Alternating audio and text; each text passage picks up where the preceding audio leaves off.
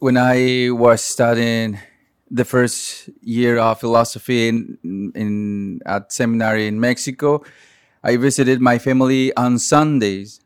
I spent the whole day with my parents and two sisters, one brother. And when I had to go back to the seminary in the evening, my mom gave me five dollars for my books and personal stuff, probably for two weeks or for one week.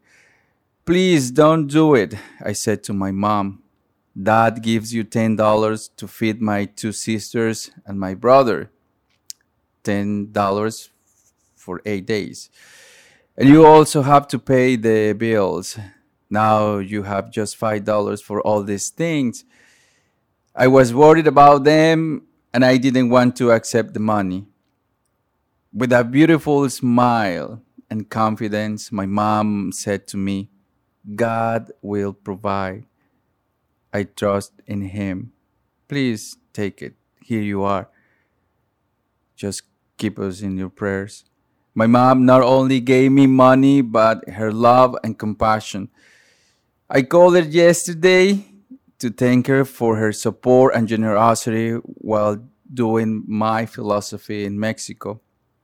She supported me financially for four years.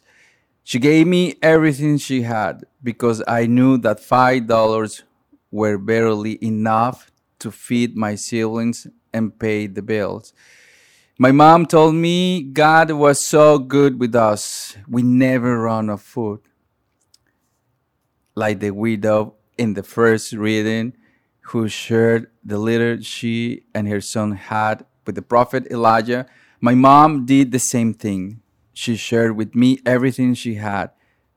The event of the widow of Sarepta and Elijah is a clear indication that God gives back in abundance to those who give with a sincere heart. The first reading says, For the Lord, the God of Israel, says, The jar of flour shall not go empty, nor the jug of oil run dry, until the day when the Lord sends rain upon the earth. The widow in the gospel placed a tiny amount of money into the temple treasury, two small coins, nothing, right? The equivalent of a penny. She has contributed all she had. In other words, she gave all she had to live on.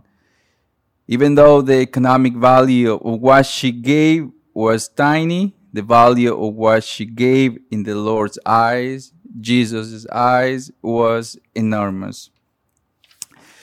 My friends, generosity of a spirit is not only in terms of money and material things, right? That's what I say. Generosity in spirit. We should also be generous, especially in matters which money cannot buy.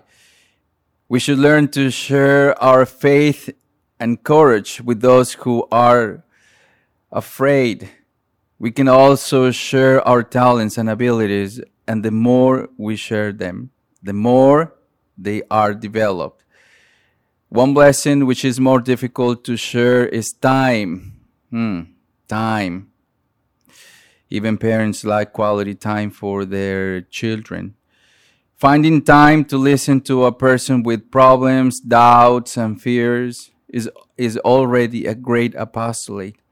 But most importantly, we should share Jesus Christ with others. The classic example of this is found, is found in Acts of the Apostles. Peter and John went to the temple to pray. A beggar approached them, asking for alms, for money. Peter said to him, Look at us. I have neither silver nor gold, but what I do have I give you. In the name of Jesus Christ the Nazarene, rise and walk. It's a beautiful, right? It's a good example to share Jesus with others. After the Eucharist, for example, think of simple ways to share Jesus, whom we receive during communion, to others.